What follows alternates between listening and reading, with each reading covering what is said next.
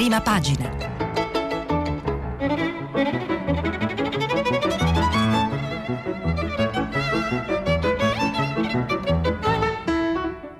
Questa settimana i giornali sono letti e commentati da Giovanni Bianconi, inviato speciale del Corriere della Sera. Per intervenire telefonate al numero verde 800 050 333. Sms WhatsApp anche vocali al numero 335 56 34 296. Buongiorno, eccoci con la rassegna stampa di oggi, domenica 25 luglio 2021. Diamo come al solito un'occhiata a tutti i titoli delle principali testate che abbiamo qui, di quasi tutti i giornali che trovate stamattina in edicola. E quindi cominciamo dalla Repubblica, titolo d'apertura Novax, la piazza sfida Draghi. Vedremo che questo è l'argomento su cui la maggior parte dei giornali apre e il Covid continua a essere l'argomento di principale discussione, argomento che si intreccia con la politica, così come la vicenda della giustizia e poi ancora strascichi sull'omicidio di Voghera e altre questioni che cercheremo di affrontare. Comunque appunto la Repubblica apre sulla piazza che sfida Draghi nelle città in 80.000 manifestano contro l'introduzione del Green Pass a guidarli è l'ultradestra. Brunetta, Salvini sbaglia, lo imporrei agli statali. Brunetta è il ministro della funzione pubblica, Speranza invece è il ministro della salute, con il QR code ok alle visite in ospedale. Brusaferro del Comitato Tecnico Scientifico, accelerare sui vaccini è l'unico antidoto. La foto di prima pagina, anche questa è una costante di quasi tutti i giornali, è per la prima medaglia d'oro italiana alle Olimpiadi di Tokyo, Vito dell'Aquila, 20 anni, ha preso la medaglia d'oro in questo sport che si chiama Taekwondo. E poi invece c'è stato un argento che è arrivato dalla sciabola eh, Luigi Samele, quindi dalla Puglia le prime medaglie italiane. Corriere della Sera, stretta sui rientri, migliaia in piazza, timori sui contagi, Green Pass obbligatorio su treni e traghetti queste sono le regole che saranno introdotte eh, da agosto. E poi anche qui la foto della medaglia d'oro italiana e, e altre vicende che vedremo a cominciare dall'accordo sulle aziende c'è un'intervista a Bonomi in cui si riparla di quella proposta di Confindustria di entrare al lavoro con il Green Pass. E, la stampa, nelle piazze il virus dei no pass, quindi un titolo che già fa capire diciamo, la, il giudizio su questo virus dei no pass, migliaia sfidano le città contro l'obbligo del certificato, ma tra i più giovani è corsa al vaccino. Il Sole 24 ore invece si occupa di eh, economia e quindi mono, mono, modulo unico per il super bonus. Nell'edilizia pronto il modello standard che semplificherà la procedura per gli sconti. 12 mesi di intervento per cercare di facilitare l'accesso alle agevolazioni. E poi c'è anche un altro richiamo, il ricorso al TAR quindi al Tribunale amministrativo regionale, quindi ricorsi amministrativi, non blocca le opere del recovery e quelle cofinanziate dall'Unione Europea. Quindi non verranno frenati i piani di eh, ripresa e resilienza da eventuali ricorsi amministrativi. Questo ci dice il Sole 24 Ore. Il messaggero, contagi a picco tra i vaccinati, l'Istituto Superiore di Sanità, ricoveri e decessi concentrati sui soggetti non protetti, boom di prenotazioni degli under 30 e quindi su questo è l'apertura, così come il mattino, under 60 vaccinati, zero morti, con la doppia dose, contagi crollati per chi contrae il virus, stessi sintomi di un'influenza. Il Green Pass servirà anche per le visite in ospedale, le, regio- le regioni ora ci servono più dosi. L'avvenire Sempre sullo stesso argomento, per salute e civiltà, la risposta di Palazzo Chigi alle piazze contro il Green Pass, una misura di sanità pubblica, non una decisione politica, questa è tra virgolette quindi la posizione del governo. Cor- corsa dei giovani alle dosi. E poi la foto di centropagina, qui invece anziché le Olimpiadi è dedicata all'Afghanistan che precipita nel caos e nell'orrore. Gli USA, i talebani stanno vincendo, coprifuoco in quasi tutto il paese. Il manifesto ha invece la foto che coincide con il titolo d'apertura dedicata ai fatti di Voghera, il cittadino del Marocco ucciso, morto in seguito allo sparo eh, una, dell'assessore leghista che poi è stato arrestato per questo motivo. Il titolo è Disarmati, si vede la foto è di un raduno intorno al luogo in cui è stato ucciso Yuns, che è la vittima di questa vicenda. A Voghera la giornata di protesta contro l'omicidio di Yuns, in corteo anche i familiari, non si può rispondere a un pugno con uno sparo. La forte presenza delle comunità straniere, l'assenza di partiti e istituzioni, mentre il giudice conferma gli arresti all'assessore sceriffo. Il fatto quotidiano sta sempre invece eh, concentrato sulla vicenda della giustizia. Conte o si cambia o leviamo la fiducia. Salva ladri e salva mafia, destra all'assalto per peggiorarlo ancora. Il no di Draghi e Cartabia.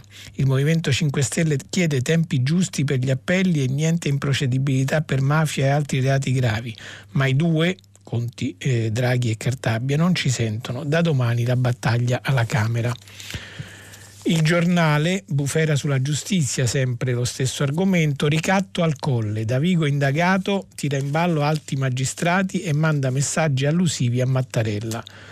Gelmini, la ministra di Forza Italia presente nel governo, c'è un'intervista che poi vedremo, dice cancellato il fine processo mai, riferimento a Davigo, l'intervista che avete abbiamo letto ieri insieme sul Corriere della Sera in cui Davigo rivendicava il proprio comportamento nella vicenda dei verbali dell'imputato Amara, la diffusione di quei verbali dove si parlava della loggia cosiddetta Ungheria che mette insieme avvocati, magistrati, insomma tutto un intreccio di qualche mese fa che torna alla ribalta.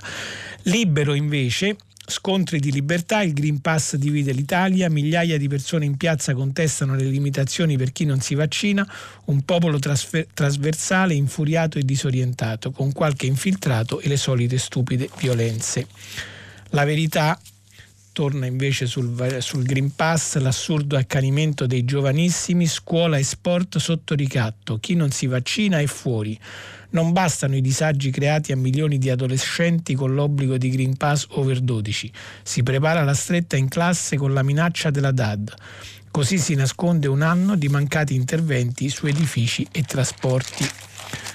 Il tempo invece ha il titolo principale su Domenico Arcuri, l'ex commissario alla, all'emergenza Covid, nominato a suo tempo dal governo Conte che poi invece il governo Draghi ha sostituito. Torna Arcuri, il simbolo dei disastri di Conte è stato richiamato a Palazzo Chigi per controllare come si spende il PNR, cioè il piano di rinascita, il piano nazionale di ripresa.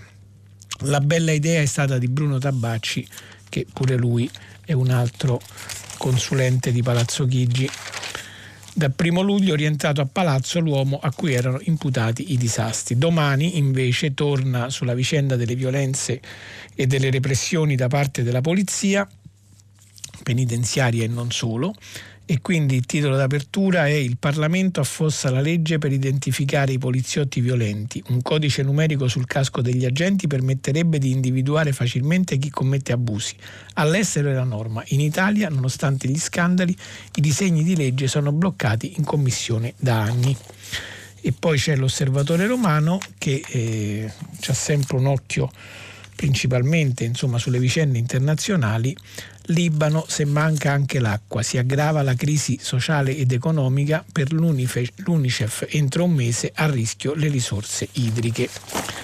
E allora andiamo all'interno dei giornali, cominciamo a sfogliarli e quindi partendo dalla vicenda che eh, purtroppo ci occupa da un anno e mezzo costantemente e che non accenna a placarsi, e veniamo alla vicenda Covid, alle misure eh, che il governo sta prendendo per evitare una nuova ripresa della pandemia e le polemiche che si porta dietro. A pagina 3 della Repubblica avete visto i titoli d'apertura sono sulle proteste e tutto quello che gira intorno alle nuove disposizioni governative. A pagina 3 della Repubblica, dicevo, c'è un'intervista al presidente dell'Istituto Superiore di Sanità e portavoce del Comitato Tecnico Scientifico Brusaferro, Silvio Brusaferro, un volto che avete imparato a conoscere perché da un anno e mezzo è praticamente fisso in televisione con il bollettino e con i dati sul Covid, sull'andamento del Covid, eh, che insomma ci accompagna da lungo tempo. E Brusaferro dice il vaccino è il metodo più efficace per convincere i Novax. Intervistato da Tommaso Ciriaco, dice che dobbiamo affrontare la pandemia con metodo scientifico, far vedere che il vaccino funziona e che le misure attuali non particolarmente restrittive sono possibili proprio perché il vaccino funziona. Funziona e protegge dagli effetti più gravi del Covid. L'efficacia dei vaccini è altissima, oltre il 95% per ospedalizzazioni e decessi. La stragrande maggioranza delle persone che finiscono in ospedale in terapia intensiva non ha ricevuto neanche una dose dobbiamo tutti, compiere tutti gli sforzi possibili affinché sia coperta la larghissima parte della popolazione.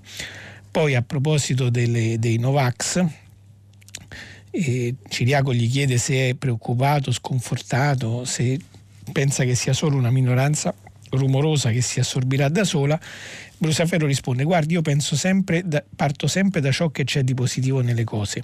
Positivo allora è che oggi i vaccini sono sicuri, disponibili, forniti gratuitamente e sono uno strumento che risponde all'esigenza di tutela della sanità pubblica.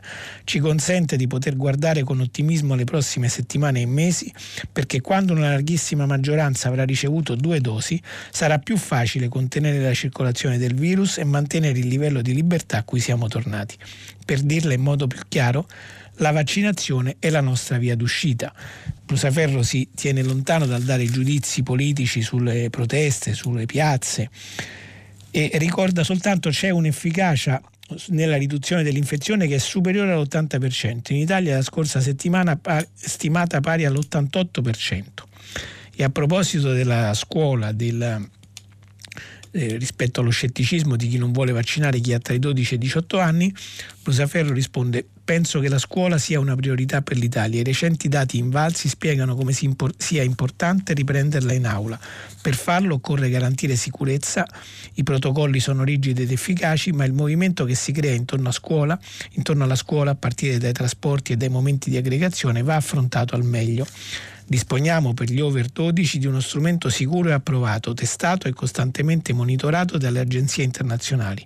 Detto questo, è importante che il vaccino venga utilizzato anche da tutto il personale docente e tecnico amministrativo, al fine di, garantire le attività scolastiche e poi appunto riguardo all'obbligo dice una valutazione che ha anche aspetti sociali e politici e quindi su questo lui non interviene, ma insomma sono parole che cercano di parlare anche a chi scende in piazza, ieri ci sono state decine di migliaia di persone in tante città italiane che hanno inscenato manifestazioni di protesta a Roma, Milano e altrove, sulla stampa a pagina 3 Francesco Grignetti eh, parla di quello che eh, è la reazione del Viminale dal, dal, punto di vista delle preoccupazioni dell'ordine pubblico, per l'ordine pubblico. Il Viminale avvisa, Ministero dell'Interno sarebbe il Viminale, adesso attenti al rischio del ribellismo giovanile.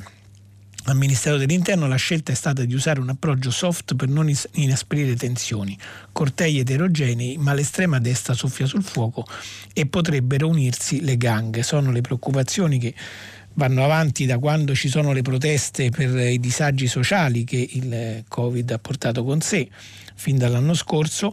E Grignetti eh, che dice che appunto al Ministero sono ormai 18 mesi che si scrutano le piazze racconta che la presenza dei gruppi extraparlamentari di estrema destra nelle piazze eh, in Subuglio non è passata inosservata, ma era nel conto, così come loro, le loro rivalità che vedono Casa Pound contrapporsi a Forza Nuova. E almeno un anno si dice che dall'estrema destra tentano di cavalcare la tigre del disagio sociale e della rabbia. Finora però hanno avuto un ruolo sempre marginale. A qualcuno di essi, riferiti ai manifestanti, scrive sempre Grignetti riportando le analisi che si fanno al Ministero dell'Interno, piacerebbe tanto emulare quel che accadde a Parigi con i, con i gilet gialli o anche a Londra, Amsterdam in Germania. Appena poche settimane fa a Kassel, una città tedesca di appena 200.000 abitanti, ben 20.000 Novax sono scesi in piazza a protestare e in tanti si sono scontrati con la polizia. E poi ancora, dopo la prova di ieri, peraltro, il tam tam del variegato Mondo Novax e Nomask punta a una grande manifestazione nazionale per mercoledì a Roma. Tentativo che anch'esso viene osservato con attenzione ma anche con scetticismo. Gli slogan incendiari, infatti, che pure dilagano sui social da un anno, finora restano slogan e basta.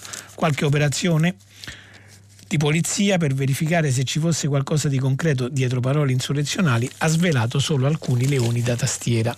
Sullo stesso argomento, sul Corriere della Sera, Fiorenza Sarzanini dice che il governo è preoccupato perché dice così risale la curva, si rischiano nuove chiusure. I timori verso gli assembramenti non sono tanto per l'ordine pubblico ma per l'effetto sui contagi, come è avvenuto dopo gli europei.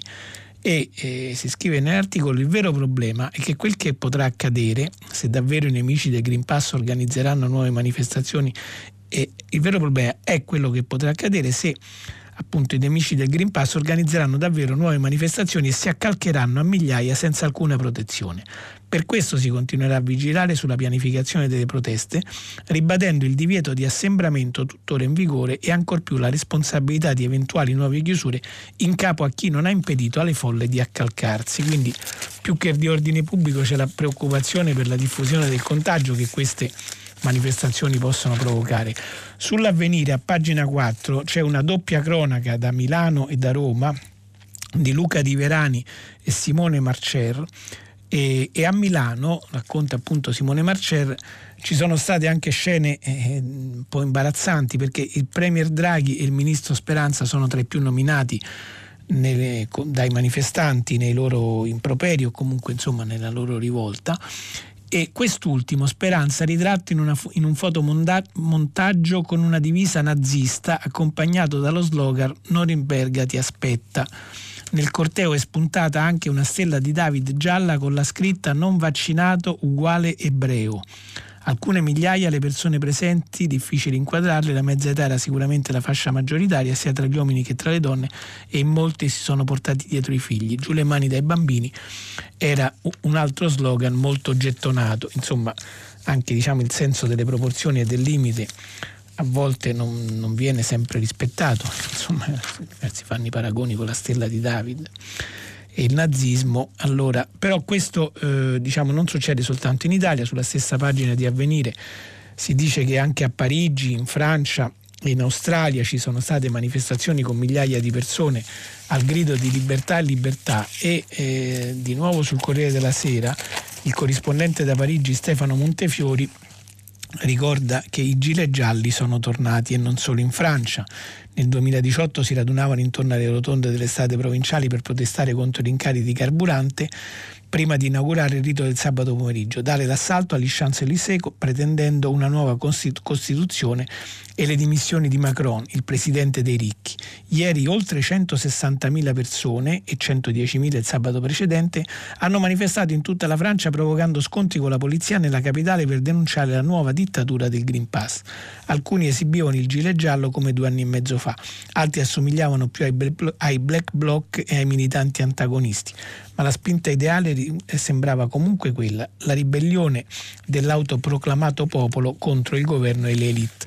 Quindi insomma il Green Pass o come lo vogliamo chiamare, certificato eh, vaccinale o quello che è, è, diventa quasi un pretesto secondo questa analisi per dare sfogo al ribellismo giovanile e non solo giovanile come abbiamo visto.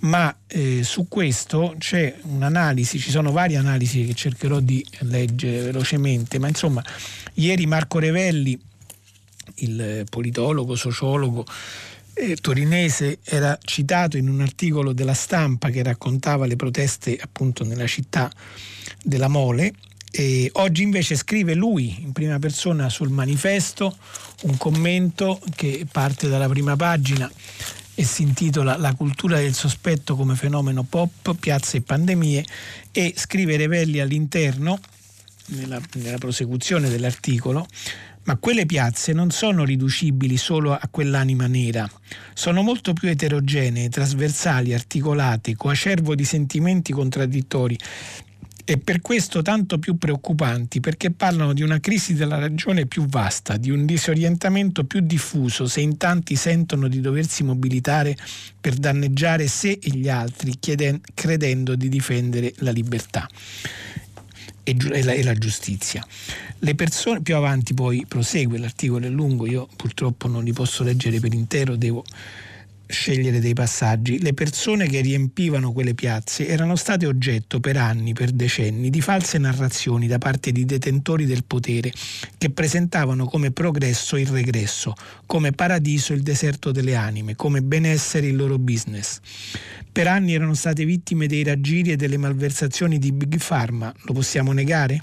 Ma nello stesso tempo, nella struttura materiale delle loro vite, flessibili, destrutturate e sempre più liquide, erano stati privati degli strumenti, dell'esperienza per ragionarci sopra, per praticare l'arte difficile della separazione tra gli elementi di un fenomeno, così che oggi non ci possiamo stupire se non riescono più a distinguere tra la truffa sugli antidepressivi e la risorsa salvifica di un vaccino tra la farmacologia come business e quella come cura, o più in generale tra la vocazione a mentire del potere, così come praticata sistematicamente in questi decenni, e la necessità di alcune rare decisioni razionali di quello stesso potere, a cui sarebbe autodistruttivo sottrarsi. Quindi insomma Revelli dice non ci stupiamo se eh, poi la gente si ribella anche perché c'è stato in passato una diciamo, tendenza a far credere ciò che non era e che purtroppo poi torna fuori anche ora quando invece si cerca di far credere ciò che è. E su questi argomenti, oggi è domenica, ci sono molti direttori di giornali o, o commentatori di peso che insomma scendono in campo. La Repubblica affida l'editoriale al suo direttore Maurizio Molinari dal titolo La scienza aggredita dai populisti e Molinari scrive che la pandemia Covid-19 ha indebolito il populismo in Europa come in Nord America, dimostrando la necessità dello Stato per difendere la salute pubblica ma ora il movimento Novax fa percepire a questi leader e partiti basati sulla protesta anti-istituzionale l'occasione di un possibile riscatto. C'è infatti una coincidenza evidente tra populismo e rifiuto dei vaccini, ovvero la carenza di fiducia nello Stato, nelle sue istituzioni e dunque anche nel sistema sanitario, in ultima istanza perfino nei dottori. E poi però più avanti Molinari scrive come non ci sono fondamenti nelle proteste di queste, di queste manifestazioni. L'opinione dei Novax è priva di credibili basi scientifiche perché i vaccini, secondo i dati dell'Organizzazione Mondiale della Sanità, ogni anno salvano la vita di almeno 2-3 milioni di persone senza contare quanto avvenuto proprio in Europa e Nord Africa dopo l'inizio della somministrazione dei vaccini anti-Covid che hanno ovunque abbattuto drasticamente il numero di decessi e ricoveri in terapia intensiva e poi ancora l'estrema carta giocata dai Novax per delegittimare il vaccino contro il Covid-19 è il diritto alla libertà di scelta sulla propria salute, ma è una tesi discutibile perché c'è ormai consenso della comunità scientifica sul fatto che l'immunità di gregge si raggiunga quando un paese ha il 95% degli abitanti vaccinati e dunque rifiutare il vaccino significa mettere a rischio la salute degli altri. Sullo stesso tema Massimo Giannini, direttore della stampa, torna sull'obbligo vaccinale o comunque più che obbligo vaccinale l'introduzione del, della necessità di esibire il passaporto vaccinale cosiddetto per fare alcune cose. Eh, lui è, è favorevole, la difende e dice e ora, proprio per non imporre altri obblighi vaccinali, l'Italia sceglie il modello francese e fa bene perché il Green Pass non viola alcuna libertà, semmai la protegge. Certifica il mio status, sono immune perché vaccinato, dunque mi garantisce di fruire pienamente delle mie libertà, senza minacciare la salute degli altri. Anche chi rifiuta l'obbligo esercita ugualmente il suo diritto alla libertà, rifiuta vaccino e Green Pass, ma in questo modo sceglie legittimamente uno status diverso dal mio, dal quale però derivano alcune ovvie limita- limitazioni. Banalizzando, è la stessa logica della patente di guida. Puoi scegliere liberamente di non prenderla, ma se non la prendi non puoi guidare una macchina. Scegli il tuo status, ne accetti le conseguenze. Scegli eh, semplice, lineare. E, e, e, ancora, conclude poi Giannini, anche per questo la battaglia sul Green Pass dice molto di noi e della condizione del paese. Come scrive Donatella Di Cesare e come dimostra la gran cassa no pass dell'estrema destra, ormai si profila una divaricazione sempre più netta tra una politica della responsabilità che ha a cuore la democrazia e perciò è in grado di parlare di obbligo e una politica che, scherzando col fuoco del liberi tutti e avallando l'ideologia dell'ego sovrano, ha evidentemente mire sfasciste. Di fronte a un agente patogeno che non arretra, ha un indice di trasmissibilità che sale ai livelli di cinque mesi fa, non possono esserci es- esitazioni per ragioni sanitarie ma anche finanziarie e poi c'è il discorso appunto che non serve il vaccino soltanto a salvare la vita delle persone, la salute ma anche l'economia del paese. Il Corriere della Sera pubblica invece due pagine di un lungo e interessantissimo articolo di Paolo Giordano che mette insieme le sue capacità di matematico e di scrittore, il minimo teorico per capire che cosa ci aspetta, la diceria che i, vaccini non proteggano dall'infezione sta ora diventando il carburante preferito dell'esitazione. Peccato che si basi su una falsità. Leggo soltanto un brano di, dell'articolo di Giordano è doloroso dirlo, ma in questa seconda ostate pandemica si osserva una carenza di visione non troppo diversa da quella di un anno fa. Se la gestione degli obblighi, dei divieti e dei pass richiede, come abbiamo già detto, un confronto politico ampio, la pianificazione dell'autunno esige un'azione molto più decisa e tempestiva. In settimana sapremo qualcosa di più, ma siamo già in ritardo per organizzare l'anno scolastico in presenza della Delta la delta, la variante delta che eh, aumenta l'indice di trasmissibilità in maniera molto efficace, insomma molto incisiva rispetto alle precedenti varianti del virus. Quando lo stesso bambino infetto che l'ottobre scorso avrebbe contagiato in media un solo compagno di classe ne infetterà due. Esplosioni più repentine, focolai più massicci. La preoccupazione principale, almeno fino a giovedì scorso, è stata invece quella di aggiustare i parametri ad hoc per tenere l'Italia in bianco fino a Ferragosto. Con il gioco di prestigio pericoloso per tutti, di spostare decisamente il baricentro verso le occupazioni degli ospedali, un parametro che sappiamo essere più tardivo e per di più con sogli azzardati. Insomma, la preoccupazione di Giordano è di non farsi trovare impreparati e di reagire in maniera diversa da quello che invece è stato prima. Il, la verità pubblica un articolo di Marcello Veneziani dove si fa la distinzione tra destra e sinistra in tema di sanità. I sovranisti rappresentano oggi il diritto al lavoro e alla circolazione, è la sintesi dell'articolo nel catenaccio, che, nel, nel sommario che la verità fa mentre la sinistra tifa per la sorveglianza e le restrizioni. Sui desideri e, sesso, su desideri e sesso, invece, i ruoli si invertono, ma anche lì i progressisti non rinunciano alla tentazione del bavagno.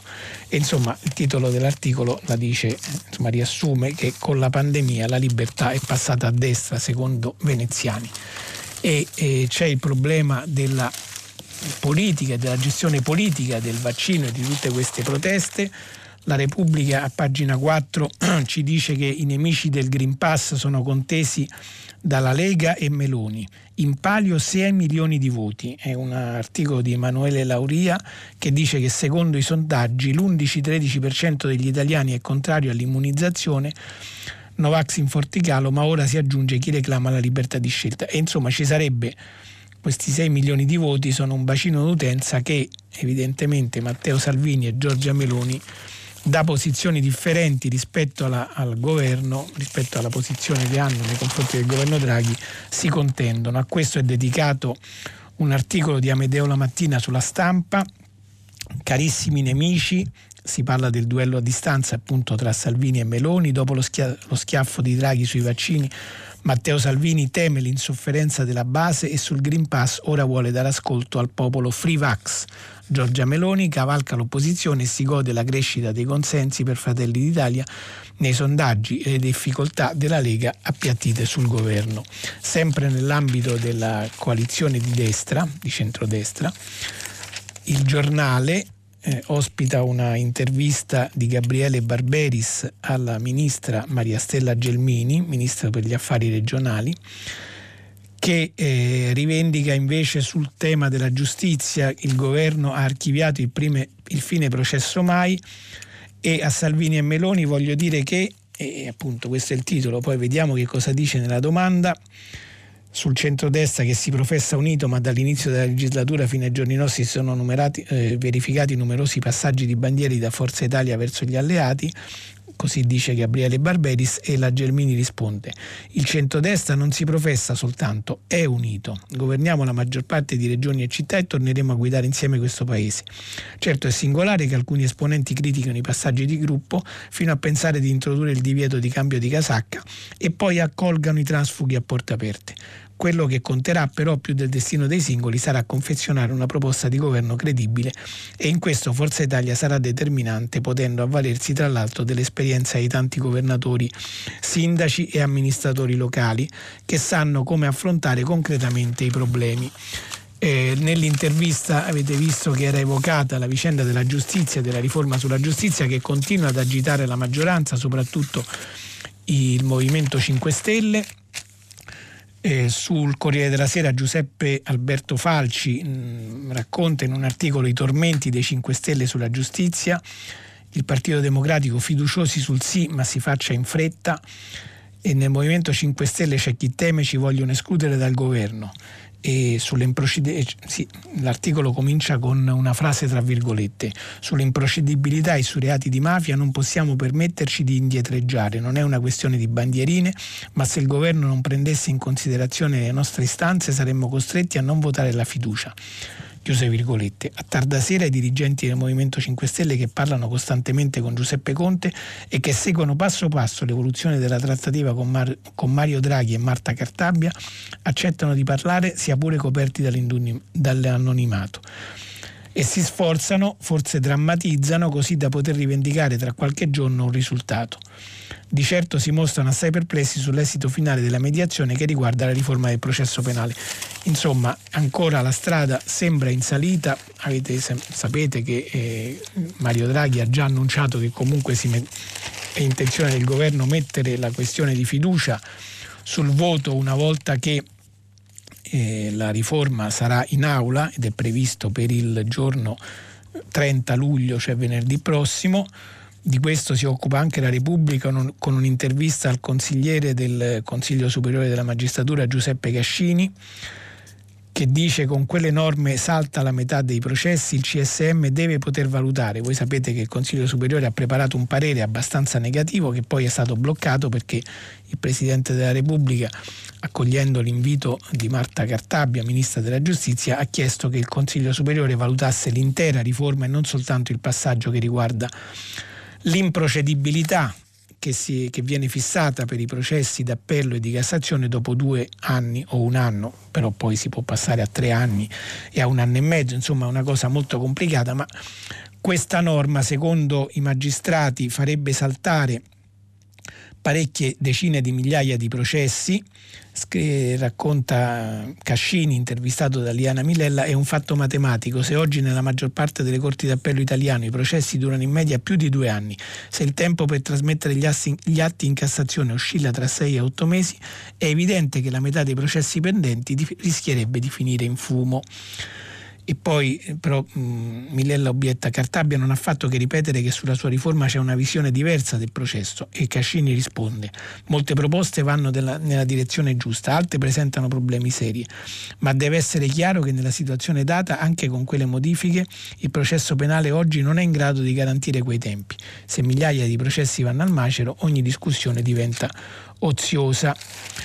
Eh, su questo argomento il Fatto Quotidiano continua la sua battaglia, anche oggi Marco Travaglio eh, ricorda quali essere, eh, quale deve essere la linea dei 5 Stelle, se la prende con Di Maio che dice eh, che pensa, come pensa Di Maio, ministro 5 Stelle, ministro degli esteri, quindi il più importante rappresentante dei 5 Stelle nel governo, come pensa di migliorare questa schifezza?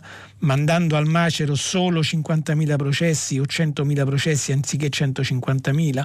Calpestando la Costituzione con un piede solo anziché con due? Ha capito che questa legge copiata in peggio dal processo breve di Berlusconi e Ghedini del 2009, Draghi e Cartabia l'hanno presentata col doppio scopo di restituire ai colletti bianchi l'impunità perduta con la buona fede, cioè l'abolizione della prescrizione dopo il processo di primo grado, e di asfaltare i 5 Stelle pronti ad ammainare anche l'ultima bandiera del reddito di cittadinanza? E allora che ci stanno a fare i quattro ministri 5 Stelle? A passare il resto dei loro giorni a pentirsi di aver avuto ragione? La ministra Dadone, uno dei quattro, ha detto che, che i 5 Stelle devono essere pronti a uscire dal governo se le modifiche alla schiforma non saranno sufficienti. È ciò che dovrebbero dire anche Di Maio, D'Inca e Patuanelli, cioè gli altri tre ministri, se vogliono sperare che il Premier e la Guardia Sigilli scendano a più miti consigli e che gli elettori a votare, tornino a votare 5 Stelle anziché inseguirli coi forconi. Se invece nessuno mette in gioco la poltrona, la mediazione di Conte è destinata alla disfatta. I 5 Stelle non li voteranno più nemmeno i parenti stretti e quel che è più grave andranno in fumo centinaia di migliaia di processi. Anni fa furoreggiava il cartoon di un draghetto allergico al fuoco che sognava di fare il pompiere, ma si chiamava Grisù, non Luigi, inteso Di Maio. Sul delitto di Voghera eh, si continuano a scrivere articoli e commenti. Il, leggo dal giornale la cronaca di Paola Fucilieri dove, che dice che il GIP ha lasciato Adriatici, cioè l'assessore accusato di eccesso colposo di legittima difesa agli arresti domiciliari. Con, era consapevole delle sue azioni. L'assessore è trasferito da casa sua però per motivi di sicurezza, quindi adesso è detenuto agli arresti domiciliari ma in un'altra località. Un testimone dice da sdraiato lo sparo a sangue freddo. Questa cosa della, dell'assessore che è agli domiciliari ma non a casa sua viene presa da libero per fare il titolo d'apertura l'assessore leghista rischia la vita, corteo contro il politico del Carroccio, arresti domiciliari confermati, Adriatici trasferito in una località segreta perché si teme per la sua sicurezza, un testimone dice di averlo visto prendere la mira prima di sparare e poi El Bassettawi, sarebbe la vittima, aveva a giugno tentato il suicidio, sulla stampa c'è una... Eh, cronaca, un reportage di Niccolò Zancan che racconta la manifestazione che c'è stata ieri appunto a Voghera. Sparami, sparami carabinieri, io non ho paura di niente, la vita è una sola, sono, sono marocchino e sono qui, ho perso un fratello, vaffanculo, se mi ammazzi almeno lascio qualcosa dietro di me. Sono frasi tra virgolette il carabiniere in tenuta antisommossa ha l'ordine di non muoversi, tiene lo scudo davanti alla faccia e sta serrato nella fila dei militari che bloccano l'ingresso. Il ragazzo un po' piange, un po' urla, un po' alza la maglietta per mostrare il vento o forse il cuore. Sparami, grida ancora. E dietro di lui sta urlando un signore che si chiama Aziz El Ragab, da 30 anni in Italia ma che è ziniere all'UPS di Milano. Voi non capite, i miei figli stanno studiando, i miei figli saranno i prossimi avvocati, i prossimi giudici, dovete smettere di trattarci come delle bestie. E così prosegue una, eh, la, appunto la lunga cronaca di, questo, di questa um, manifestazione che c'è stata ieri e di cui dà notizia anche il manifesto nelle pagine 2 e 3 e anche qui si dice che il GIP conferma gli arresti adriatici è pericoloso. Ma su questo volevo leggere un pezzo dell'articolo che sulla Repubblica ha scritto Gianluca Di Feo, intitolato Chi strumentalizza la paura, un paese a mano armata. Di Feo racconta la sua esperienza di figlio di carabiniere e quindi di suo padre che girava che aveva sempre con sé la pistola, una beretta calibro 22 durante gli anni di piombo. E, però poi dice che i tempi sono cambiati e scrive ma lo sfruttamento della paura è sempre stata una prerogativa della Lega, parla dei tempi di oggi adesso, e, e che ha saputo ingigantirla e cavalcarla presentando la pistola come la grande panacea. Mentre le derive securitarie delle vecchie destre portavano a invocare legge e ordine, quella salviniana è populista e predica la giustizia fai da te, usando come testimoni sindaci e assessori con la pistola. Assurgono al ruolo di sceriffi come loro, quelli del West erano eletti dalla cittadinanza, pronti a intervenire dove le istituzioni non arrivano, dimenticando di essere loro stessi parte delle istituzioni. Come altro definire le ronde notturne di Massimo Adriatici nelle piazze di Voghera, missioni personali di uno che il GIP ha definito pericoloso per l'attitudine a porre in essere reazioni sovradimensionate nel caso in cui si trovi in situazioni di criticità. Parole che sembrano il ritratto di un pericolo pubblico, col proiettile in canna e il grilletto leggero. Il suo avvocato, Gabriele Pipicelli, sostiene che sia in corso una vergognosa strumentalizzazione politica di una disgrazia. Dimentica però che da anni è la Lega a strumentalizzare il tema della legittima difesa. Dimentica gli interventi ossessivi di Salvini su questo argomento e non comprende che l'uccisione di Younes el Bassettagui è una questione politica che deve fare aprire gli occhi a tutti sulla barbarie che stiamo accettando, che deve spingere il Parlamento a discutere e smuovere tutte le forze democratiche e a mobilitarsi per abrogare la legge 36 del 2019 salviniana quella sulla legittima difesa, che peraltro fu votata anche dai 5 Stelle, in cambio poi del voto Stelle, della, della, Lega, la proposta 5 Stelle di abolire la prescrizione dopo il processo di primo grado. Ci fu questo scambio di cui oggi evidentemente tutti si lamentano per le conseguenze che ha provocato, da un lato la nuova legge sulla legittima difesa e dall'altro la legge sulla prescrizione che adesso il governo vuole riformare anche a costo di un referendum, conclude Di Feo, di abrogazione di quella legge, che chiede agli italiani se vogliono o meno un paese a mano armata. Altri argomenti che volevo citare prima di chiudere, mancano ancora alcuni minuti, sul messaggero e sul mattino, come di consueto, c'è l'articolo domenicale di Romano Prodi che oggi è dedicato ai nuovi flussi di migranti, un problema per tutta l'Unione Europea. Da oltre vent'anni le migrazioni costituiscono uno dei problemi più importanti, se non il più importante della politica interna di ogni paese europeo. La cosiddetta Convenzione di Dublino, che affronta la realtà migratoria, è stata fermata quando il diritto d'asilo e la protezione internazionale non erano così prioritari. Essa si limita quindi a imporre solo sulle spalle di un paese di arrivo l'obbligo dell'assistenza dei migranti sul suolo europeo. Da allora nulla è cambiato nella legislazione, mentre tutto è cambiato nella realtà delle cose. E poi c'è una lunga analisi di Prodi di tutto quello che è cambiato nei paesi delle, da, da, cui provengono la maggior parte dei migranti e, e, Prodi poi va avanti così. Eh, più, un più concreto realismo dovrebbe invece spingere a trarre le conclusioni di questi ultimi avvenimenti, quindi tutti i cambiamenti che vi ho potuto, non vi ho potuto riassumere in maniera adeguata, ma insomma che lui racconta nell'articolo, con una doppia decisione. In primo luogo sarebbe utile aprire un colloquio fra Unione Europea, Stati Uniti e Russia sullo specifico e limitato problema delle migrazioni collegate all'instabilità del Medio Oriente, soprattutto in conseguenza della fine della guerra in Afghanistan. In secondo luogo, i nuovi flussi di migranti dimostrano ai paesi del nord Europa che il problema migratorio non interessa solo il Mediterraneo, ma pur con modalità e caratteristiche diverse, è un dramma che danneggia e destabilizza tutti e che va quindi risolto in modo concordato. La realtà dei fatti obbliga cioè a riconoscere che una revisione della Convenzione di Dublino non interessa solo noi meridionali, ma tutti i membri dell'Unione anche se non riguarda solo il problema migratorio, sarebbe infine doveroso riesaminare le modalità con le quali si è finora svolta la lotta al terrorismo. Le azioni prevalentemente militari, come quelle che sono state messe in atto finora, hanno sostanzialmente fallito. E nell'articolo poi Prodi dice che è essenziale il ruolo delle Nazioni Unite su questo.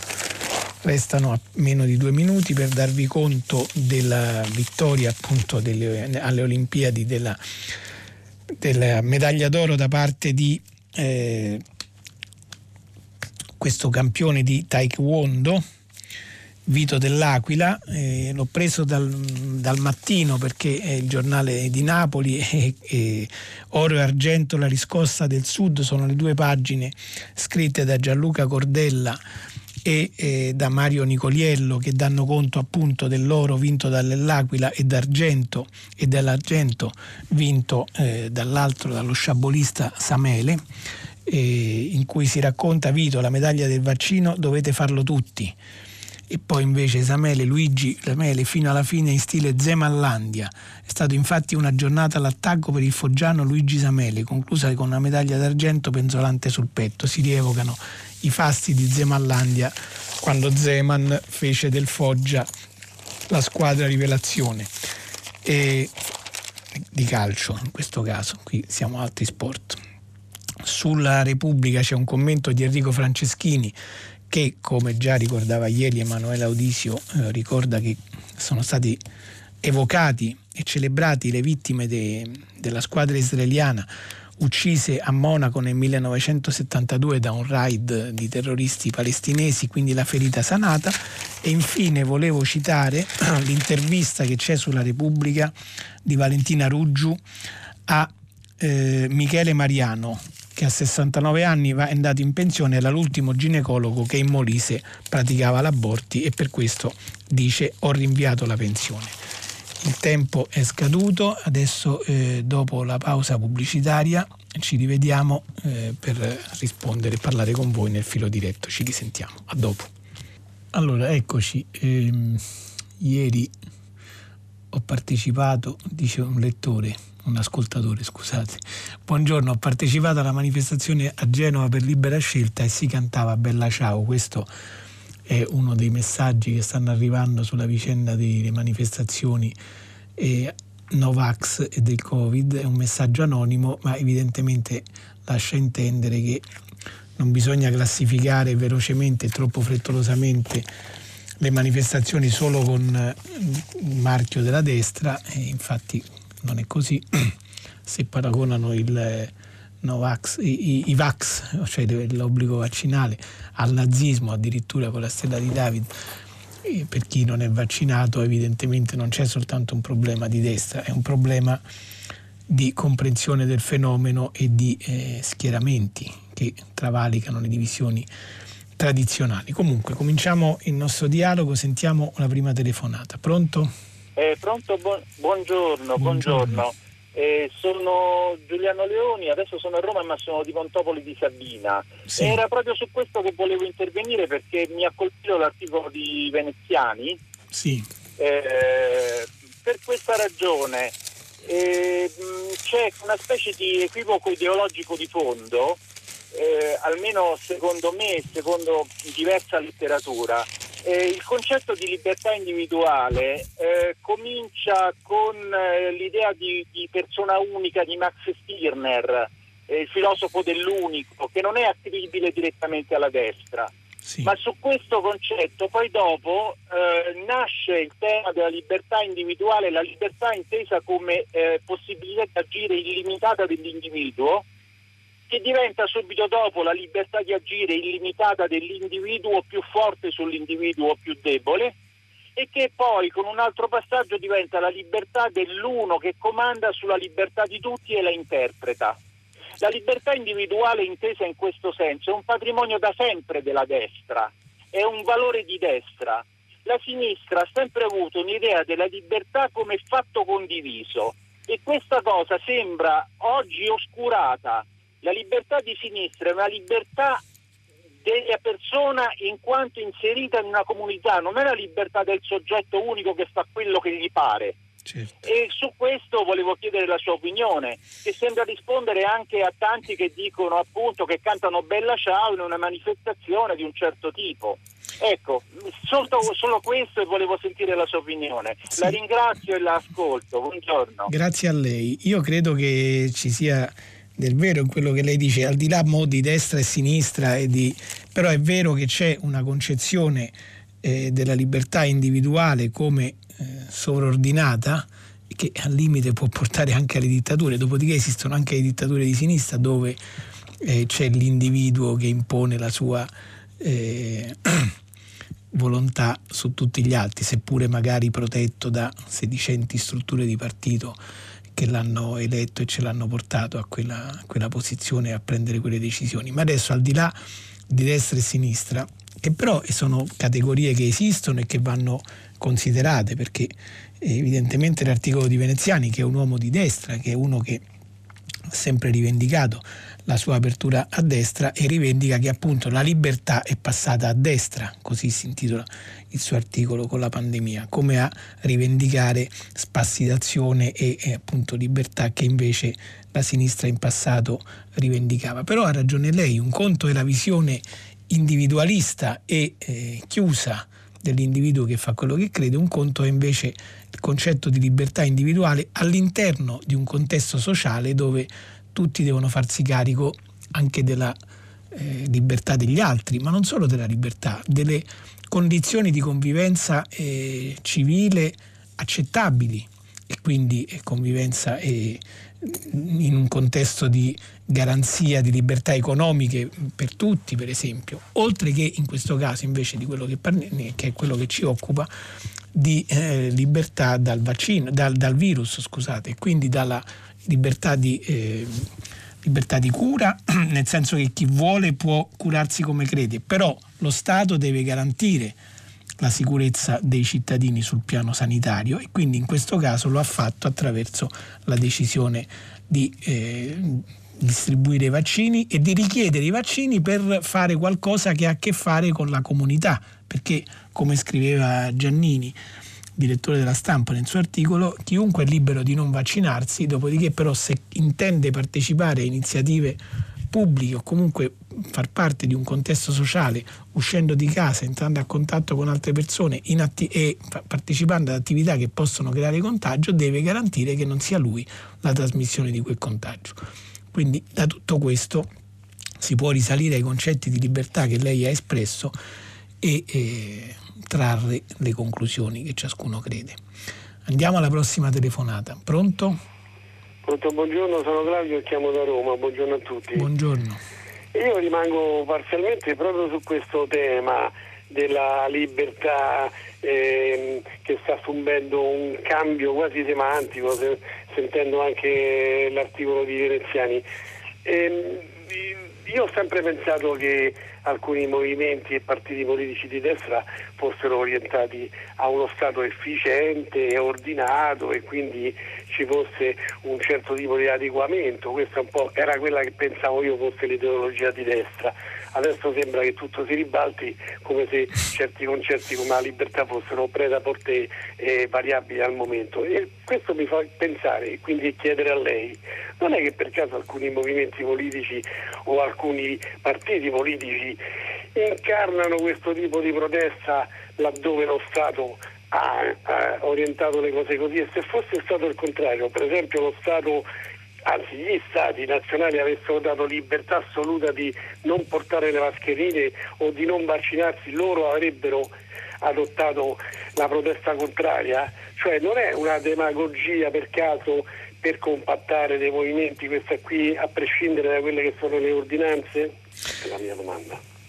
Guardi, è una possibilità. Io più che altro penso che eh, politicizzare, grazie intanto per il suo intervento, io penso che eh, politicizzare, la politicizzazione delle proteste e delle posizioni su questioni anche molto pratiche, perché poi eh, stiamo parlando, nel caso specifico, ma insomma adesso di questo ci occupiamo e di questo parliamo, stiamo parlando di soluzioni tecniche che hanno a che vedere con la necessità di presentare il certificato vaccinale per fare alcune attività pubbliche, sociali all'aperto che sono considerate a rischio per la diffusione del virus. Quindi è un problema tecnico. La politicizzazione, peraltro presa da un governo che, insomma, sappiamo tutti, eh, c'era un articolo di Gianfranco Pasquino che non ho fatto in tempo a leggere, l'articolo di fondo del domani di oggi, anche se bisticcio di parole, che raccontava il fatto che eh, questo governo guidato da Mario Draghi, che è un governo diciamo così non politico per definizione e guidato da un non politico, poi in realtà sta assumendo posizioni molto politiche, si intitola La libertà irresponsabile dei, liber- dei leader non politici, diciamo, questo articolo di Pasquino. E, e quindi stiamo parlando di decisioni tecniche prese da un governo tecnico, ora che però è un governo tecnico appoggiato da partiti politici che si dovranno ripresentare alle prossime elezioni che quindi dovranno acquisire voti. Adesso per le amministrative in novembre e ottobre, quello che sarà settembre, ottobre, novembre, insomma in autunno e poi tra due anni a meno che la legislazione, no? tra un anno e mezzo, a meno che la, la, legislatura non finisca prima, alle elezioni politiche. Allora, quei partiti stanno colorando di politica la loro posizione all'interno della, eh, della questione tecnica, diciamo così.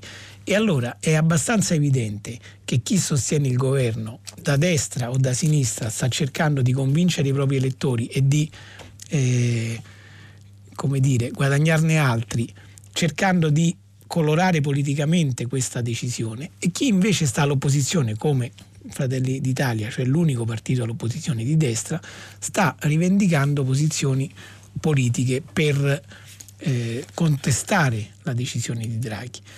È probabile che se fosse avvenuto il contrario, come dice lei, e cioè se un governo avesse lasciato libertà di ogni tipo, ci sarebbero state proteste dall'altra parte uguali e contrarie, nel senso che è possibile che avrebbero detto no, ma non si fa così perché bisogna proteggere tutti quanti e quindi avrebbero chiesto obbligo di vaccinazioni. Io questo non lo so, posso pensare che, eh, che probabilmente sarebbe potuto accadere, però che ci sia una strumentalizzazione politica di vicende che politicamente dovrebbero avere poco eh, diciamo, a che vedere con il loro contenuto, come ci ricordava l'articolo di Paolo Giordano, fondato sulla statistica prima che sul concetto di libertà, questo è abbastanza eh, appurato direi.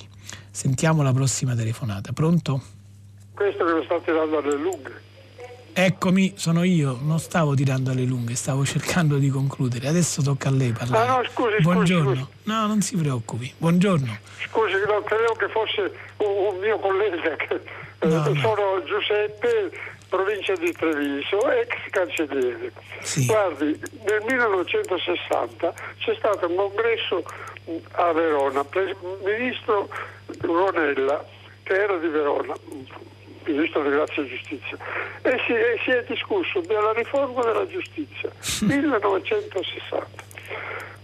Le aggiungo sul problema prescrizioni, siamo ancora a quel punto, Eh, sul problema prescrizione, io cancelliere, ero cancelliere, la prima cosa che facevo, formando il famoso fascicolo, adesso dicono è stato iscritto nel registro, è fatto il fascicolo, è da anni che sento parlare di... Io di fascicoli ne ho fatti migliaia. Sul fascicolo la prima cosa che faceva il cancelliere, quando cancelliere che era l'unica presenza negli uffici giudiziari, non c'erano i segretari, non c'erano datilografi, non c'era nessuno, c'era questo cancelliere tutto fare, carriera direttiva, che provvedeva a tutto. E la prima cosa che faceva, formando il fascicolo, era metteva un timbro, si prescrive il. E nel momento in cui il giudice mi scriveva sul rapporto della polizia o sulla querela il titolo del reato, io cancelliere, in base alla pena prevista, mettevo la data di prescrizione ordinaria. E più avanti c'era la prescrizione straordinaria che era pari alla metà, regole fisse. Aggiungevo prescrizione ordinaria il, prescrizione straordinaria il, con, con la- perché interveniva un atto interruttivo del procedimento. Sì. Eh, eh, questi eh, fascicoli venivano segnalati al Ministero quando erano, si avvicinavano alle date di prescrizione. E quindi c'era una priorità nel trattarli, dice lei, evidentemente. Non c'era una priorità, il cancelliere andava dal giudice e diceva scusi signor giudice, guarda che sto- sto- siamo prossimi alla prescrizione. Quindi E vediamo cura- che dobbiamo fare, e infatti. Eh, è la cura del cancelliere. Si fa un grande scorrere adesso sulla prescrizione, ma noi ogni mese avevamo i famosi periodici eh, statistici che si mandavano al Ministero, dalle preture, dal Tribunale, eccetera, che partivano dalle preture. Allora c'erano le preture e le cose funzionavano molto meglio. Con, con il concentramento eh, i processi si facevano, ero dirigente della pretura, in un anno il processo si faceva. Ecco? Ho capito. E lei racconta, eh, allora, sono due aspetti della sua telefonata. Uno, il fatto che già 61 anni fa si discuteva di riforma della giustizia e siamo ancora allo stesso punto. E quindi eh, su questo purtroppo ha ragione, la riforma della giustizia è un tema che ritorna periodicamente. Dopodiché punta diciamo, il dito sul caso specifico della prescrizione che evidentemente secondo la sua esperienza di ex cancelliere di parecchi decenni di qualche decennio fa e comunque lungo l'arco di parecchi decenni ha raccontato che in passato non era tutto questo problema, si sapeva quando un fascicolo si prescriveva all'interno degli uffici dal cancelliere al giudice ci si faceva carico. Ora, da un lato penso che eh, il carico di lavoro sia un po' aumentato e quindi eh, con le stesse forze un poco più si è diciamo così accumulato un carico di lavoro molto maggiore rispetto al passato e questo sia diventato un po' più complicato da affrontare. Dall'altro vorrei ricordarle che la, a ricordare a lei, ma insomma a tutti quanti in generale, che il problema della prescrizione è diventato in particolare un problema negli ultimi 20-25 anni perché la prescrizione è stato uno di quegli argomenti sui quali il Parlamento nell'epoca chiamata berlusconiana, diciamo così, da quando c'è stata la, diciamo, è cominciata l'esperienza politica di Berlusconi che aveva anche dei problemi giudiziari.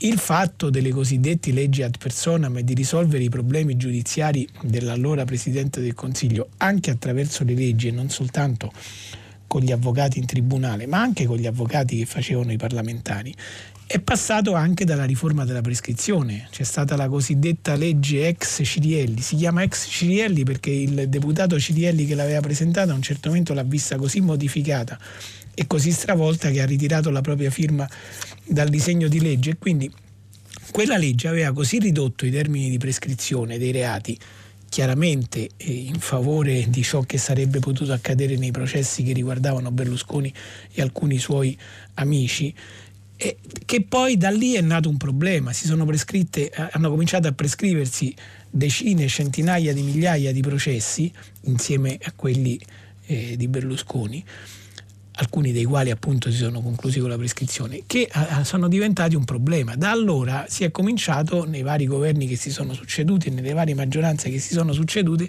a cercare di rimettere mano a questa questione proprio per riportare un po' le cose eh, in ordine. Il problema qual è? Che ogni governo che arriva, ogni maggioranza che arriva anche di recente faceva una nuova legge senza vedere gli effetti della precedente e non so se l'ho ricordato nei giorni scorsi, ma insomma questa riforma buona fede del 2019 che abolisce la prescrizione dopo eh, la sentenza di primo grado è intervenuta a modificare una legge che già nel 2017 era stata modificata a sua volta dall'ex ministro della giustizia Orlando. Siccome sono leggi che fanno vedere i propri effetti dopo alcuni anni, è stata modificata quella legge senza vedere gli effetti di quella precedente. La stessa cosa si dice che oggi si debba fare su, si voglia fare sulla buona fede. Stiamo modificando una legge, quella di buona fede del 2019, senza sapere ancora quali effetti pratici avrà sulla, sugli, sui processi in corso. Però perché? Perché è diventata anche questa una questione, in questo caso politica e in parte ideologica, non nel senso delle ideologie ma delle divisioni tra i partiti e quindi questo è uno dei problemi.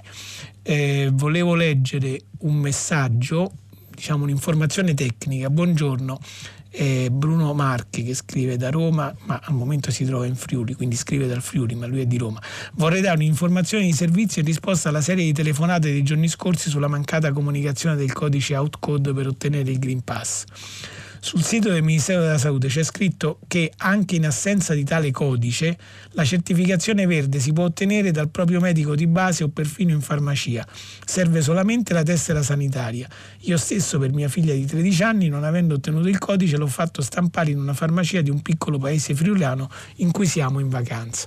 E quindi prendiamo questa eh, diciamo, informazione di servizio, poi c'è Ernesto che non so da dove scrive dare risalto alle manifestazioni Novax è un espediente per non parlare delle manifestazioni per il lavoro e contro i licenziamenti.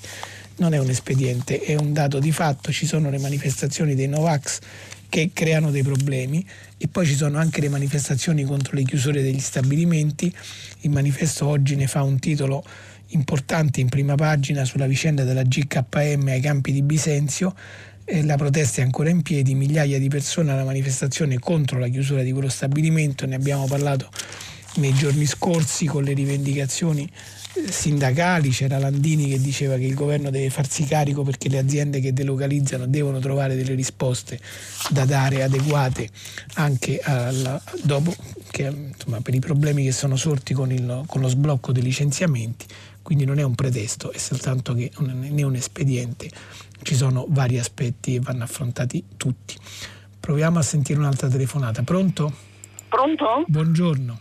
Buongiorno, mi chiamo Tina e chiamo da Roma. Sì. Mi sembra molto interessante e poco pubblicizzata la notizia dell'imprenditore Cuccinelli di Perugia che ai propri dipendenti, ne ha 1700, si occupa di moda a livello internazionale, ha detto eh, vaccinatevi, quelli che non vogliono vaccinarsi non lo sono ancora, vadano a casa, io li pago, li pago lo stesso. Quando avranno deciso, dopo sei mesi, cosa fare, se tornare dentro dove c'è l'obbligo della vaccinazione oppure rimanere fuori, dopo sei mesi non li pago più.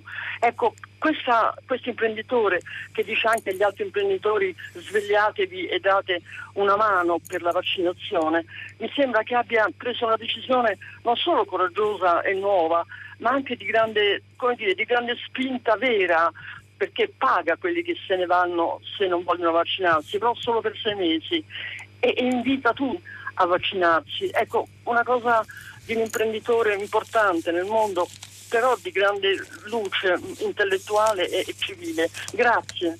Grazie a lei. Eh, sì, ne abbiamo parlato in verità. Io nei giorni scorsi ho letto almeno un'intervista, ma ce n'era più di una a Cucinelli che parlava proprio di questa sua proposta, che è una proposta interessante, eh, solo che poi non è che lui dice appunto io pago anche chi non vuole vaccinarsi perché non lo voglio licenziare, spero che si convinca a farlo, dopo sei mesi diciamo eh, poi lui sceglierà. E poi però Cucinelli è in grado di permettersi una cosa del genere, Cucinelli è un imprenditore del tessile, del cashmere, che ha un fatturato che va abbastanza bene, insomma evidentemente da quello che sappiamo negli ultimi anni non ha mai avuto grossi problemi, almeno fino adesso e ci auguriamo per lui che continui a non averne. Ma insomma non tutti gli imprenditori evidentemente sono nelle condizioni di poter diciamo, eh, adottare politiche del genere. Io questo non sono in grado eh, di dirlo con certezza, ma insomma penso che possa essere così. Dopodiché è, è vero che è una presa di posizione coraggiosa, innovativa, anche lungimirante e per certi versi eh, insomma, eh, che può rappresentare diciamo, una, un, una, strada.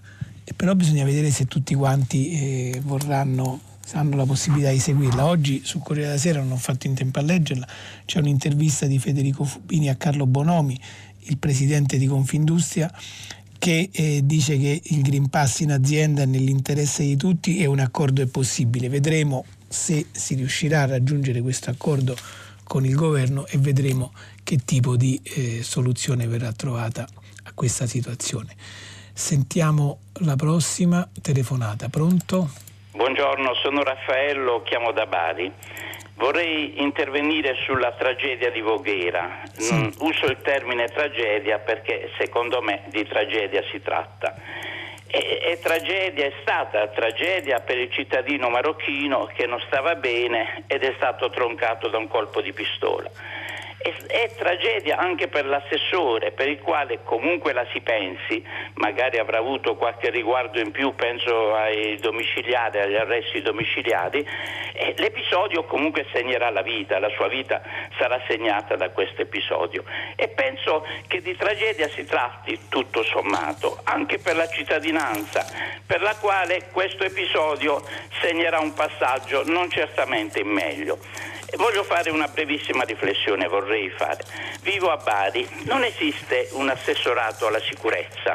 Certamente noi abbiamo problemi, anche noi, vivo vicino al Cara, una volta vi è stata una mezza rivolta, ma eh, non, non di più, nulla di più, c'è una convivenza abbastanza buona. Quindi a Bari non c'è l'assessorato alla sicurezza perché questa sicurezza è affidata alle forze, alle istituzioni a ciò preposte. Mi chiedo e le chiedo cortesemente sempre, in quanti comuni esiste un assessorato alla sicurezza? Se sì, è un problema di colore delle giunte, con quali giunte? La ringrazio, l'ascolto per radio. Grazie a lei. Intanto volevo avvisare eh, la redazione che qui si è bloccato il computer per eh, i messaggi, quindi o si riesce a sbloccarlo oppure non li posso più leggere. Però ehm, riguardo all'assessorato alla sicurezza e al problema, allora eh, questo è diventato un, eh, l'assessorato alla sicurezza è una creatura recente, In, normalmente non c'erano perché come dice lei erano diciamo i eh, la, le forze di polizia e comunque le, le forze che dovevano, diciamo così, eh, per, istitu- per, istituto, per legge, occuparsi di queste vicende eh, delegate a risolvere il problema della sicurezza. La politica diciamo, dava le soluzioni eh, sociali, politiche e poi per quanto riguardava l'ordine pubblico ci pensavano eh, le forze di polizia. Adesso da qualche tempo siccome il problema sicurezza è diventato un problema politico dal punto di vista soprattutto legato, è inutile nascondercelo, al fenomeno dell'immigrazione strumentalmente o meno, eh, forse più strumentalmente che meno, è, è, è, stato legato, è diventata una questione politica e quindi ci sono state fatte le campagne elettorali su questo e quindi diciamo così sono nati anche gli assessorati alla sicurezza perché la politica si è voluta in qualche misura impadronire di questa vicenda, la politica anche a livello locale. E dopodiché arriviamo al, all'eccesso, secondo me, ma comunque al paradigma di un assessore alla sicurezza in una cittadina del nord che va in giro con la pistola, chiamato l'assessore sceriffo, dopodiché eh, succede un fatto, una tragedia, come dice lei, come quella di Voghera e, e se ne parla. Se non fosse successa no, se ne, non se ne sarebbe parlato, ma quell'assessore sempre in giro con la pistola sarebbe andato, insomma, e avrebbe continuato ad andare. Eh, a Roma, per esempio, ricordo che, c'era, che è nato un assessore alla sicurezza e alla legalità dopo che eh, la giunta Marino eh, è stata costituita sull'onda dei, degli scandali legati al alla cosiddetta indagine su mafia capitale per le infiltrazioni malavitose nell'amministrazione comunale, poi al di là della vicenda mafiosa, sempre quelle infiltrazioni criminali c'erano, nel senso che gli appalti comunali erano condizionati da, da, un'associazione per delinquere che non è stata più chiamata mafiosa, secondo l'interpretazione ultima dei giudici, ma sempre ci sono state. Quindi diciamo che è una presa di coscienza da parte della politica e l'assessorato alla sicurezza, oppure una strumentalizzazione, l'assessorato alla sicurezza è una creatura recente e che risponde anche a queste logiche di cui ho cercato di parlare. Andiamo a un'altra telefonata, pronto? Pronto? Sì, buongiorno. Sì, eh, buongiorno. Eh, senta, mi chiamo Elena e parlo da Montepulciano. Buongiorno. Eh, dunque, senta, io volevo fare così una proposta su questo annoso, annosissimo tema della prescrizione, non prescrizione e ora non procedibilità. Eh, prenderei la cosa da un altro punto di vista. Eh, I magistrati esistono perché devono emettere delle sentenze, soprattutto sì. nel penale eh, dove è lo Stato che si muove nei confronti di un cittadino. E allora eh, io lascerei la prescrizione o la non procedibilità, però con questa, con questa conseguenza, che ogni volta che si arriva a prescrivere o non procedere, per decorrenza dei tempi, mm. i magistrati che si sono occupati del caso devono essere automaticamente immediatamente penalizzati sul loro compenso per omissione d'atti d'ufficio perché il loro compito non l'hanno eseguito. Eh lo so, però è un po' complicato. Sono dati dei tempi e quindi io credo che in questo modo io credo che si arriverebbe a sentenza. Io la, una certa ho, ho capito la sua proposta. Ho capito e credo che sia difficilmente praticabile la sua proposta. Capisco l'intenzione, cioè di dire che evidentemente c'è una responsabilità dei magistrati che non fanno in tempo ad emettere le sentenze prima che maturino i tempi di prescrizione perché evidentemente hanno lavorato male oppure non, non ce l'hanno fatta o per altri motivi. Mm, credo che eh, sia molto difficile stabilire questo.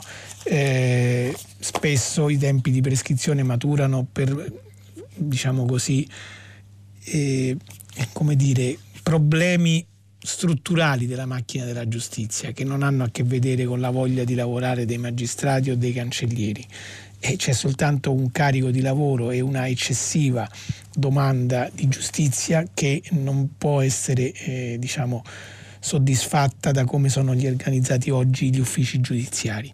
Poi ci possono benissimo essere delle singole responsabilità, perché ci sono i giudici che sono stati anche penalizzati disciplinarmente per aver scritto sentenze con troppo ritardo.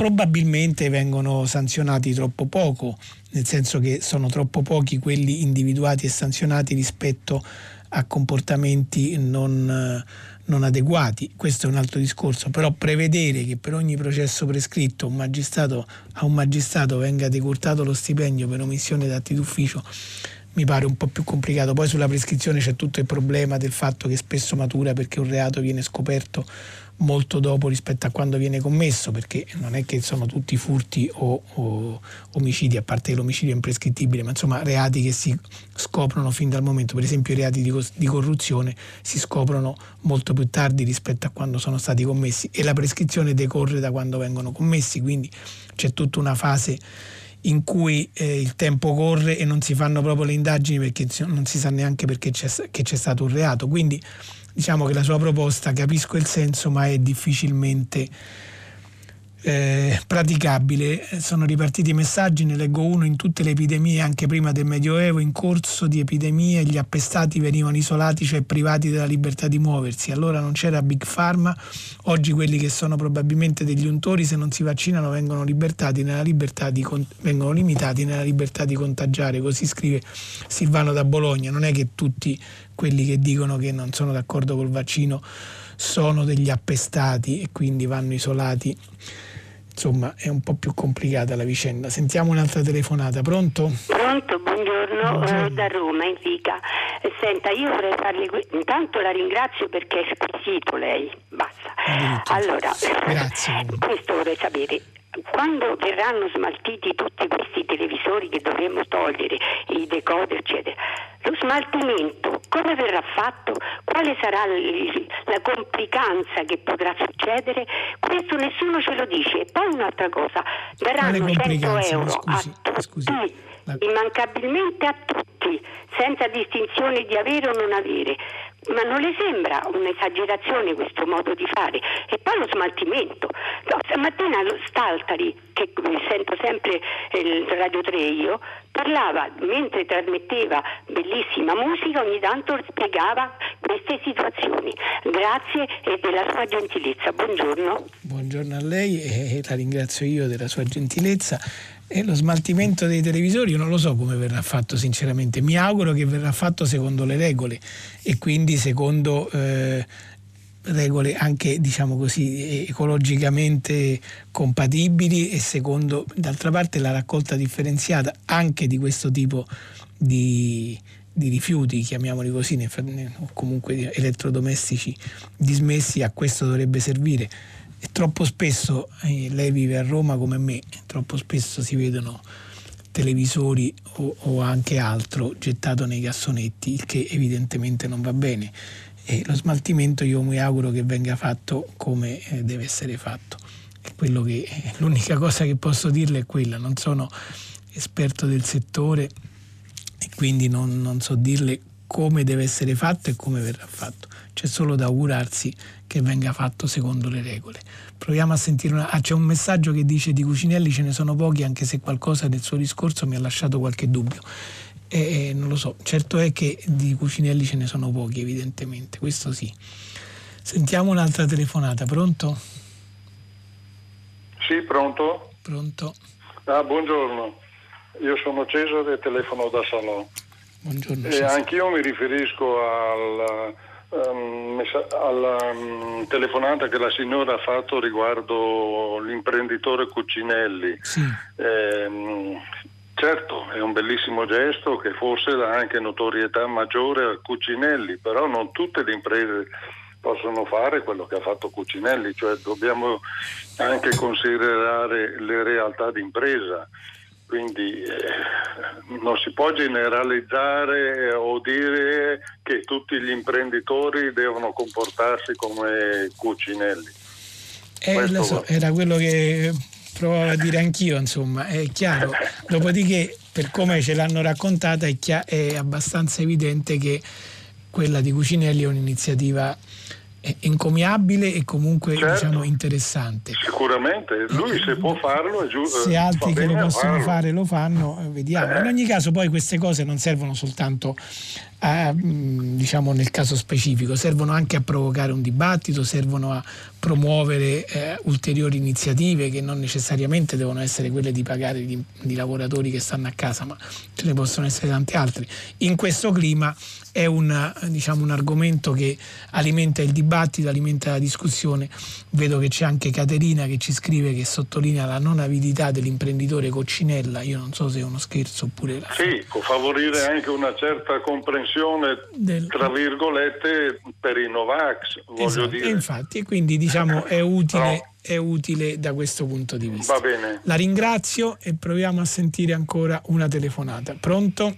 Eh, buongiorno dottor Bianconi, io la chiamo da un paese vicino a Genova, ex agricolo, sì. e il mio nome è Gianna e mm, io mi, mh, mm, vorrei parlare de, della notizia sentita eh, per l'assemblea che si svolge a Napoli sul cibo, promossa dalle Nazioni Unite, per cui eh, ho sentito l'enfasi che viene posta sul fatto che il cibo è che il cibo ha un valore identitario, che il cibo rappresenta cultura, cioè questo grande valore del cibo, cui, che si aggiunge al cibo prodotto eh, agricolo naturalmente a chilometro zero, a quello fatto in Italia, cioè questa, questa grande enfasi, questa grande bolla di finto sostegno all'agricoltura.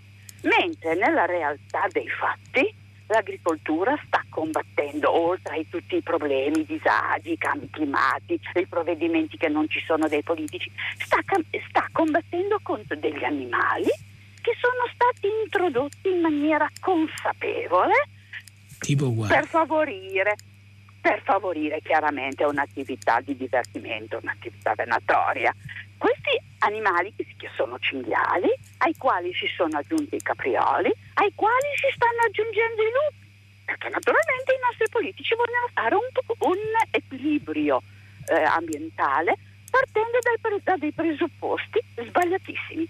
I nostri coltivi non sono l'habitat dei cinghiali, non sono l'habitat dei caprioli, non sono l'habitat dei lupi, perché i coltivi non sono in alta montagna, i coltivi sono in pianura e sono in collina. Eh, ma spesso però, scusi, non, spesso no, scusi, quando noi non possiamo, ma certo che scendono, Stanno ma pure a Roma, sono troppi ma sono troppi perché sono senza controllo. Al posto di controllo sulla popolazione no, dei cinghiali, che il controllo è dato in mano ai, ai cacciatori, i quali non hanno nessun problema a mettere per scritto nero su bianco che loro a caccia ci vanno, ma quando hanno tempo. E quindi il controllo fatto quando abbiamo tempo non è un controllo efficace.